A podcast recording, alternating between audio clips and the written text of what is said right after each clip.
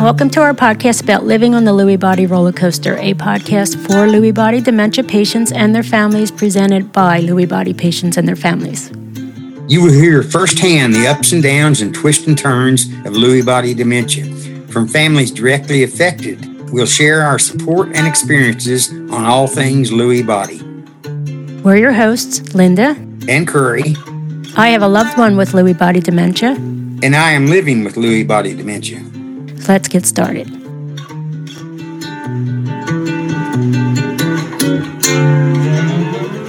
Welcome back, podcast family. Please welcome back to the podcast, Doctor Ted Levine, and also a guest helper, Wendy Cogan, whose husband has Lewy Body dementia. Doctor Levine, I think you mentioned earlier about the N I H. Uh, can you update us on the progress of a Synuclein one study funded by the N I H, and when will the findings be available? Because we noticed that it's being offered in twenty by twenty-five clinical sites, and I guess the most important question is, how are you still accepting people in the study, and how can our listeners become a part of it? Yep. So um, the study was designed to be the largest uh, kind of prospective study to say, does the skin biopsy help? Now, what we've done in the study is to say, we're taking people with the with the four synucleinopathies, so not, not R E M behavior disorder, so Parkinson's, M S A, D L B, and pure autonomic failure, uh, who are clinically definite. So the ones that the doctor says, I'm I'm as sure, sure, sure as I can be, because we're not going to obviously do autopsies. So short of autopsies, it has to be the doctor going, I'm really, really, really sure that that's what this patient has. Um, and then we're doing the skin biopsies on them. So previous studies, our work, um, the, the Italians published last year, you know, big studies are fifty, sixty patients. Um, this will be five hundred patients. Um, so it should be the definitive word on how, what is the sensitivity and the specificity of, of the Syn one test. Um, we hope to complete by December uh, enrollment. And then, you know, we'd probably have the data by this time next year. So figure twelve months, we should have all the data. The other thing that we're doing in that study, as we uh, have talk- talked about, I think, before, is that because myself and Doctor Gibbons, who are the blinded pathologists, so we won't really know what the patient has, um, we're trying to say, can what we see help say this is more likely Parkinson's or more likely D L B or more likely M S A? Um, so we're going to do all... all of that. So we should have that um, within within a year. Yeah. Wow. And then if people want to participate, um, so we had, the, as I said, the four different diseases. Um, some of those diseases have closed already. So for example, Parkinson's disease, we filled up very quickly, as you can imagine. Um, but we are still looking for D L B patients. Um, so I know the last half of this year, we would you know welcome anyone to do that. The sites are on our website. I think there's, as you said, twenty-five, maybe twenty-eight at this point. Um, and you can also go to clinical trials dot gov, um, look for our study, and then you could see which centers are enrolling, and then hopefully there's a center that's near you. So uh, someone who wanted to participate would have to go to the doctor at that center. Um, it's about a three-hour visit um, to do all the, the um, clinical information, do the biopsy. It's just a single visit. Um, and, and that's it. So we would definitely welcome D L B folks. Now, are you looking for people just with M C I, or are you looking for people already diagnosed with L B D? So in the Syn one study, we want people that are already diagnosed. Okay. Um, and again, the ones that the doctor says, this is, you know, textbook case, no questions asked kind of case. We just uh, were awarded another grant by the N I H to look at the M C I folks. Um, so this would, we're going to compare uh, mild cognitive impairment of the Lewy body type to mild cognitive impairment of the Alzheimer's type. Mm. Um, we have not yet uh, enrolled all of those sites. Um, we probably will have the, about ten sites in that study. It'll be a little smaller study. Um, and they'll probably be, some of them will be enrolling by, uh, by the fall. Um, so definitely just keep watching our website or clinical trials dot gov, and I uh, would definitely like to find those people. Yeah. He's got a yeah. question. See his pen? Yeah. Mm-hmm. Doctor, let me ask you a question. Just reiterate, if you will, how far in advance do you think that the, your uh, Syn one test can recognize uh, illnesses like Lewy body dementia? Yeah, it's it's a great question. So we don't we don't really know. Um, what I can tell you is that our best data is that R E M behavior disorder uh, develops five or ten years before the other conditions. We can pick uh, we can see the abnormal Syn one test in R E M behavior disorder about eighty-five percent of the time. So that would mean in eighty-five percent of the patients, we can probably see the protein starting to accumulate five to ten years before the full clinical symptoms begin. It may be longer, but that's that's the best sort of comparison. Because of that, there is a group um, of very smart sleep doctors, uh, neurologists mostly, uh, across the country that have formed a group called NAPS, which is the best name for sleep doctors to call their group is NAPS. I love it. I'm very jealous that they came up with that name. But it stands for North American Prodromal Synucleinopathy Group. Um, so they are looking for the prodromal people, right? And so this is where I get very excited. That's I, I love the question, because if it's one thing if we say, okay, I can diagnose Lewy body, you know, much more definitively with this test, but we know by the time that that's been diagnosed, the protein's been accumulating five, ten, fifteen, twenty years. And so the ability to get that protein out of the brain and to save neurons is going to be a challenge, right? I mean, that's going to be tough. I think we'll get there eventually, but that's going to be tough. On the other hand, if you could detect that ten years before and say, this protein is starting to accumulate in this person, now let's give them that same drug and slow it down by twenty or thirty percent. Now maybe they don't get the disease till they're ninety as opposed to sixty. Um, so that whole starting to diagnose this much earlier and treat much earlier is actually starting to become a reality um, because we can see it before the person has all, all the symptoms of the brain damage that occurs from the protein accumulating.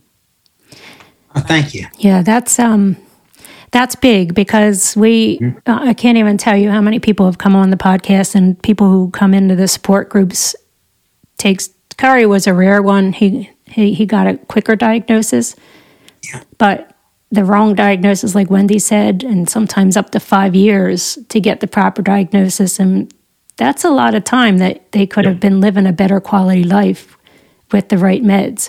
And yeah. one of the big things is because they're not diagnosed, they get meds that make the Lewy body worse. So um, I'm very excited that this is is. taking place and that you are all working so hard um, towards this disease. And I just pray there's a cure someday in our lifetime, but I guess this is a start. Um, so, Wendy, you want to jump down to your next question? Because he already answered mine. Is yeah, that- yeah. And actually, I just have, when I was listening to the discussion, a couple things popped into my mind too. was um, how important it is to understand the pathology so that you are using the right type of medicines and you're getting into the right type of clinical trials. Um, and also a point um, that was made earlier about the difference between pathology versus a biomarker. Um, so my husband had the positive D A T scan, and at the time, um, I thought that meant, you know, that uh, synucleinopathy type of thing like Parkinson's or M S A or Lewy body. But what I didn't realize at the time is that it can also be positive for cortical basal syndrome, which is the disease that um, they suspected my husband had. And then ultimately, of course, the skin biopsy showed that he has at least the alpha synuclein pathology. But I do think um, it's important to mention that probably a lot of dementias are mixed. And maybe, you know, at the time of the autopsy or death, um, the mixed dementias become pretty much more likely than just a single dementia. And I do wonder um, at times if maybe my husband has two types of dementias. We know that he doesn't have the Alzheimer's because we can tell by cerebral spinal fluid and scans, but we can't tell yet um, other diseases that are caused by things like four R tau. And um, so it's possible that maybe my husband has the four R tau too. But back to understanding the pathology and why it's so important, is that this Aricep really works well for Lewy body dementia patients. It really helps with cognition. But sometimes the doctors say, if you've got the wrong disease and the person actually has cortical basal syndrome and you give them something like Aricep, it can make, make psychiatric conditions worse. So that's why I think it's really important to know the pathology and the disease so you can treat it properly. Yeah. Um, oh, sorry, I was just going to sort of add to that. And I, I agree completely. And I think in Lewy body, uh, it's unbelievably important um, to, to think about the medications we choose, because people with Lewy body dementia can have behavioral problems. Um, they can be hospitalized or seen by psychiatrists and given medications mm. that will make their disease much worse mm. if you don't know that it's Lewy body. Um, more so than the other condition. Well, maybe Parkinson's too, but usually it's a little more clear. But but with behavioral problems, really understanding what medicines are safe for a Lewy body t- patient to take and not is critical. Because, I mean, I, I've seen, unfortunately, circumstances where I think a patient's death was hastened with Lewy body dementia um, because they were given the wrong symptomatic medication. So it is it is critical. Yeah, yeah, and that was definitely what happened to my husband. He was on lithium. Um, and he was doing okay, but it wasn't impacting his cognition and made him appear like he was having tremors. And then they put him on a urinary medicine that caused his levels of lithium to go up, and he went into the full-blown mm. delirium. Um, yeah. And so it took a while to get that all figured out and sorted out, but he's able to handle, like the Aricep has helped tremendously. And, um, So you got to experiment, and you also have to know the disease, um, what you're dealing with. So that's a really important point. Um, I did notice, and I think you've addressed this to some degree, but I did hear that there's a Swiss biomarker or Swiss biotech company that during the March twenty twenty-two International Conference on Alzheimer's and Parkinson's Disease announced a potential new P E T tracer that can differentiate M S A from Parkinson's disease and Lewy body dementia in living patients. And initially, I was going to ask you if you guys were evolving to be able to tell the differences between like Parkinson's and Lewy body and M S A. But from what you explained earlier, this N I H study might help you actually get there. You might actually come up with a conclusion that says, hey, we can differentiate these these four or five different diseases. So that's that's wonderful. Yeah. Um, so the other thing is, we talk about clinical trials. Um, one of the things that's really important when you're looking at the pathology or a biomarker is you've got to be able to tell if a certain intervention or drug is actually working. And you've got to be able to have a biomarker to measure that and to show improvement. And right now, as you say, it's more of kind of a yes, no, you know, whether they have um, the P-SYN or whether, whether they don't. Do you think, and I think you sort of mentioned this, that maybe you can, but do you think you'll be able to evolve your test to be able to tell disease progression or severity so that can, it can be ultimately used in clinical trials? Uh, yeah, so we're we're using it in clinical trials in just that way now. Um, so we're working with um, three different uh, pharmaceutical companies to do pre and post biopsies uh, and to see whether or not the levels change. Now, Um, what we know is that if you follow at least Parkinson's patients, you see about a seven percent increase in the amount of synuclein per year.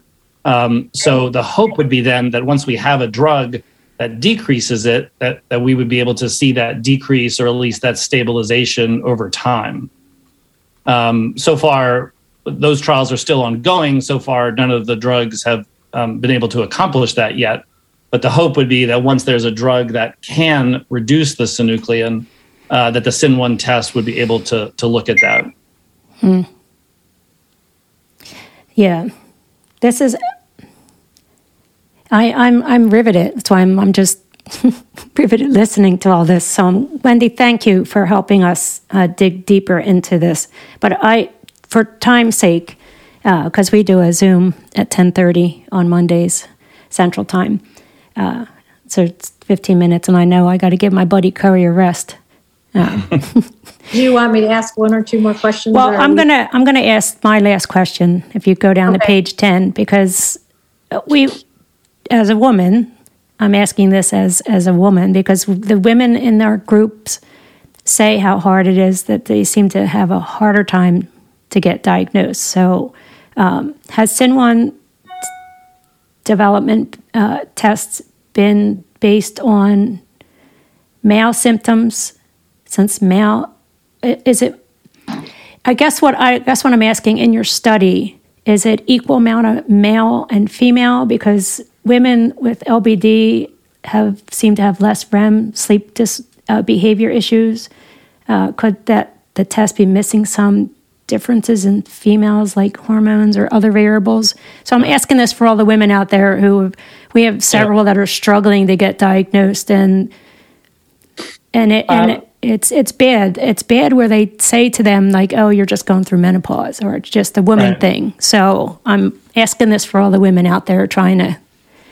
Yeah. Uh, so uh, it's a great, really, really complex question. So I'll I'll try to answer it a few a few different ways. Um, so first is, we don't see any sex difference in the pathology. Um, and I, I could have to get you the exact numbers, but but if you look at the sex of the people that have gotten the, the test done, there's not a huge difference that we've seen so far. So um, so I don't think the test would be affected. Now, could it be affected by things like hormones and other things? I suppose it could, but so far we, we haven't really seen that.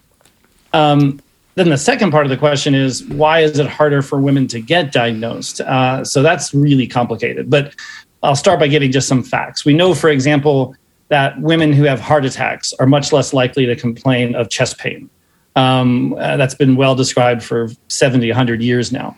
We know that um, women are less likely um, to get seen for cognitive complaints um, at the same time as, as men.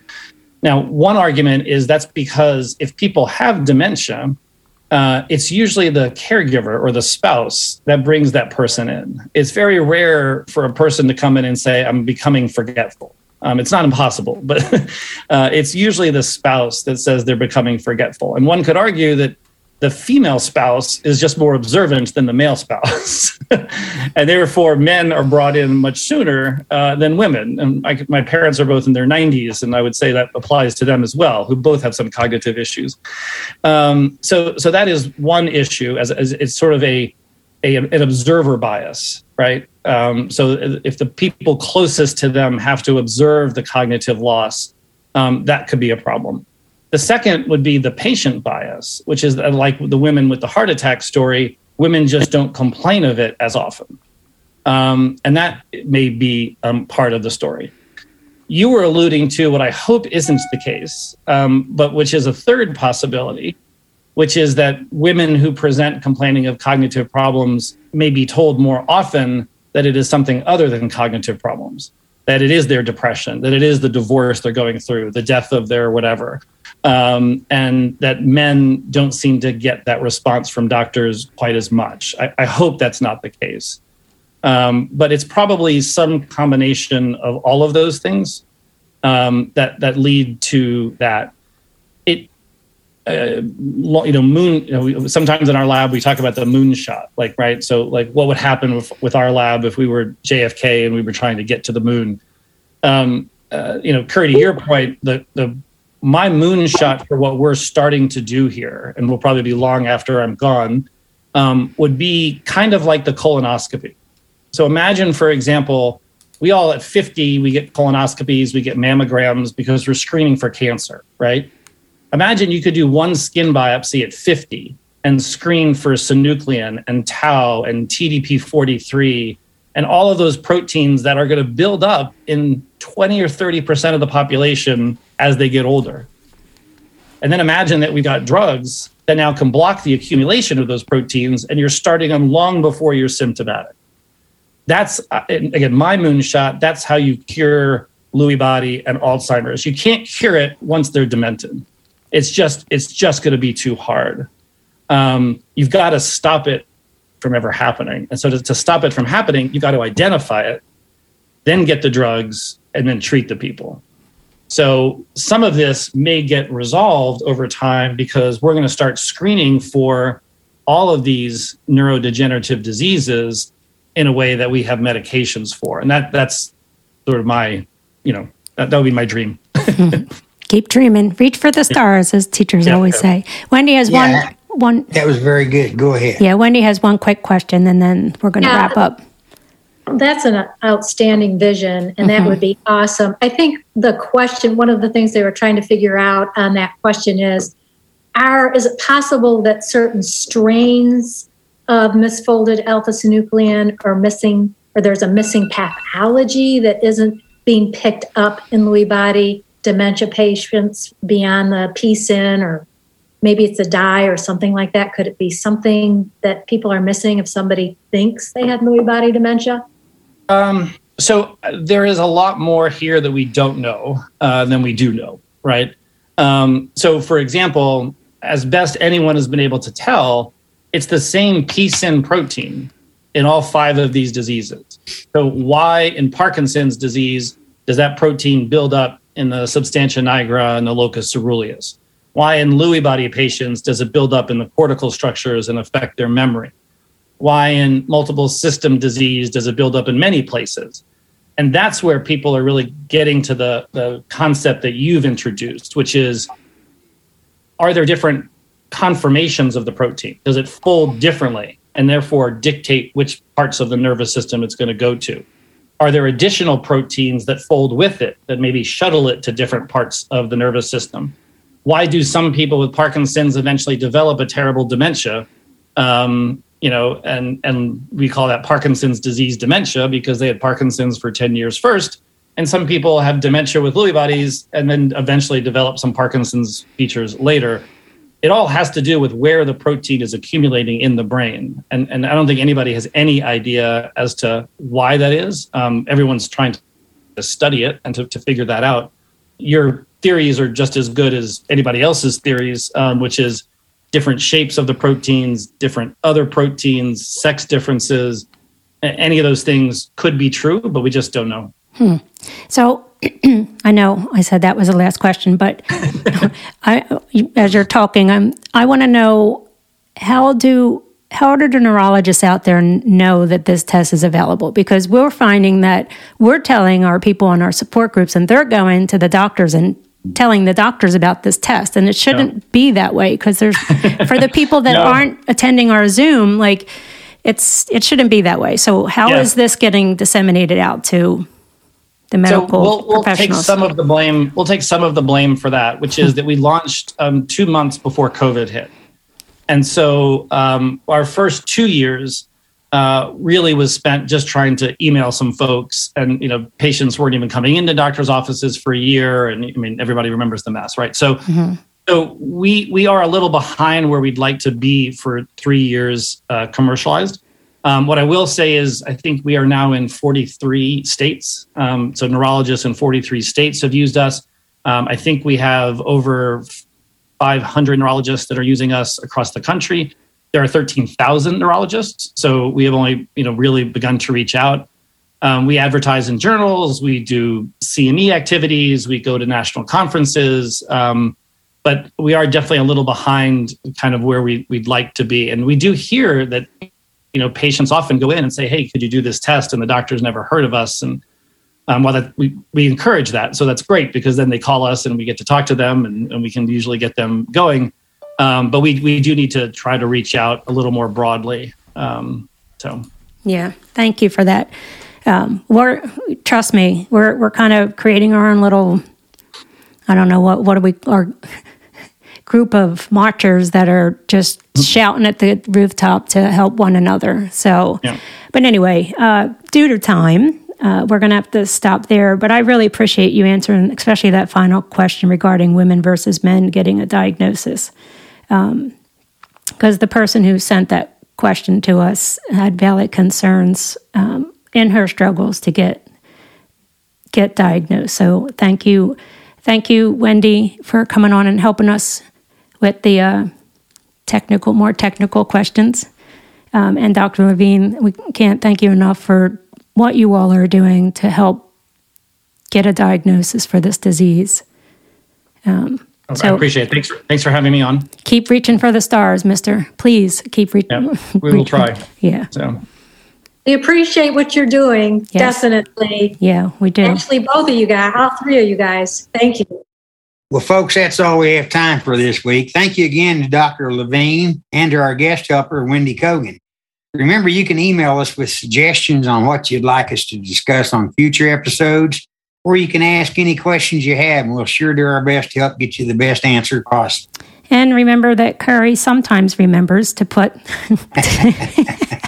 to add the link to the to the weekly podcast. You're doing a good job, Curry. Yeah. You know, slacking this week, but most of the times, yeah. It's he does remember to post the links. Um, hey, I take blame too, because sometimes I forget to push publish, and I'm like, right. after it gets done, and I'm like, how come you haven't posted? But anyway, if you're interested in helping us as a volunteer and an advocate, please send us an email at lewy body roller coaster at gmail dot com, because the more people who reach out, the more people uh, we can help. And if you'd like to learn how you can be a supporter of the podcast, please see the episode notes as we post information on that there. Well, folks, thanks again for joining us. Until next week, this is Linda. And Curry, signing off.